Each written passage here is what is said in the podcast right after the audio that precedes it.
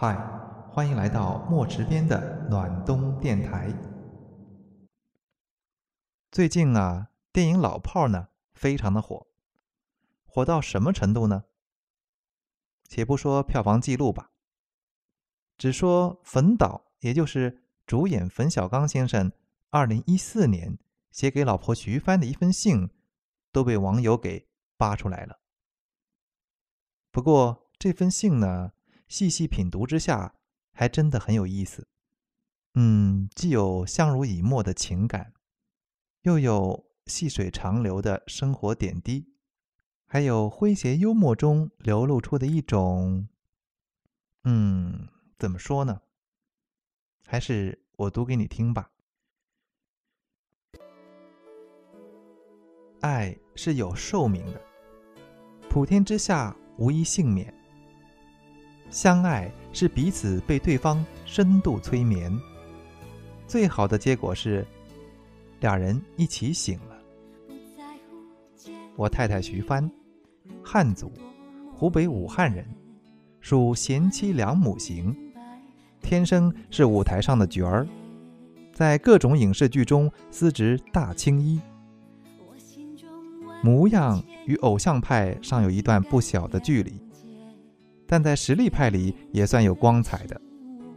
四川人称漂亮的女子为粉子，妖艳一级的为巨粉，次之为中粉。我太太徐帆属于去污粉。为什么这么说呢？因为徐老师洁身自好，眼睛里揉不得半点沙子。不光是做人，生活上爱干净也是出了名的。这一点很像我母亲。不仅把自己规制得利利落落，居住的环境多差也是一尘不染，对伴侣和子女的要求呢也十分苛刻。徐老师经常一边掐着我的脖子给我洗头，一边打探我的内心世界。徐老师不仅戏演得好，抓管理也很有一套。通常来说是抓大放小，疏而不漏，看上去。人权、民主气氛都有，实际上是内紧外松，发现问题绝不手软。也就是说，徐老师可以不开枪，还可以往炮楼下面扔水果糖，但你得清楚自己的处境，知道自己是在徐老师的机关枪射程之内。朋友问：情人节哪天？我答：二月十四日。朋友说：错。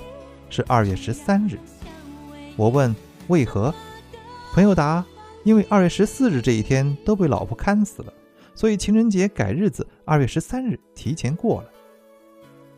看是看不住的，圈养不如放养。淘气和离心离德还是有区别的，编瞎话也是在乎你，真不在乎你就不编瞎话了。刨根问底儿。真刨出实话来，你是翻脸还是不翻脸？主动反而变成被动，制裁只能使双方都受损失。徐书记搞人证，毅然宣布二月十三日、二月十四日、二月十五日放我三天假出去耍。我当然知道，这相当于鬼子在炮楼上，在机枪的射程里，在探照灯能够扫到的距离内宣布自由活动。这也是北京人的特点，必须得拿枪逼着，谁厉害听谁的，光平等协商什么事儿也办不成。我的许多良好习惯都是在徐老师的严格管理下逐渐养成的，比如说，每天坚持洗脚换裤衩，袜子穿两天就得换干净的，小便完了不忘冲水，晚上刷牙不喝自来水管里的凉水。吃完饭擦嘴，烟灰不弹到烟灰缸外面。沙发靠垫坐拧巴了，离去前想着把它摆好扶正。挂毛巾时上下对齐，汽车里放纸巾，等等。徐老师不仅对我严格要求，自己也是身体力行。就像《朱子治家格言》中所说：“黎明即起，洒扫庭除，要内外整洁。”既婚辨析，关锁门户，必亲自检点。以未雨而绸缪，勿临渴而掘井。不仅如此，徐老师还非常喜欢把握生活的情调。外出演戏归来，必跑到花卉市场讨价还价，买回几盆鲜花，让它们分别盛开于书房、客厅的各个角落，然后点燃香，令室内香气迷人。逢此情景，我都会如坠雾里云端。徐老师还好唱口昆曲，常常于率领小保姆打扫完卫生后，拖着两条水袖，跟着伴奏带反复吟唱。看着他在我的面前舞来舞去，如泣如诉，总会让我产生一种恶霸地主将一代名优掠为己有的不好联想。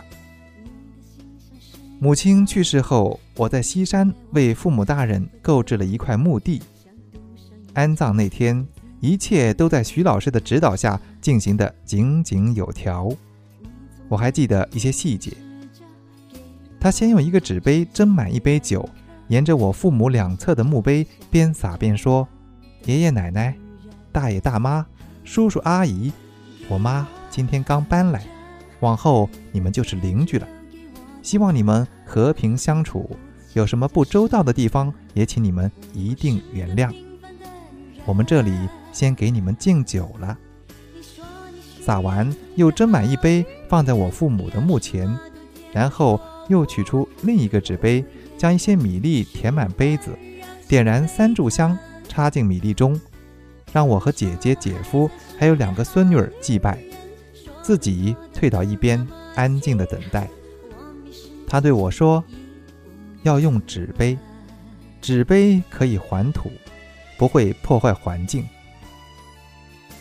一句话，娶了她，我三生有幸。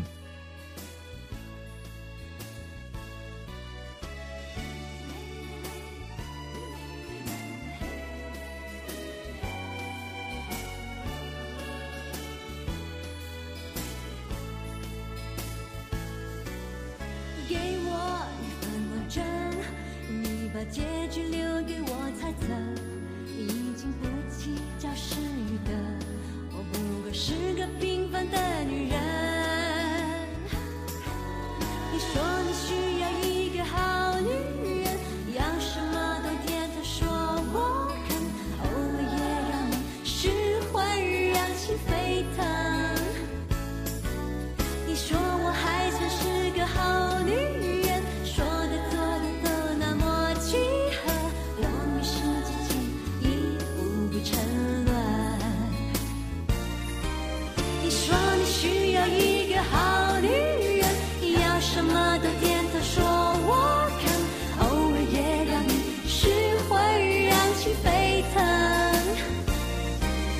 你说我还算是个好女人，说的做的都那么契合，我迷失自己，一步步沉沦。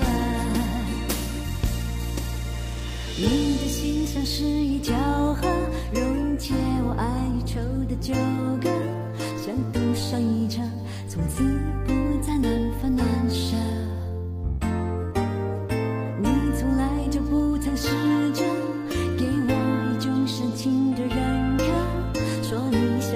想你。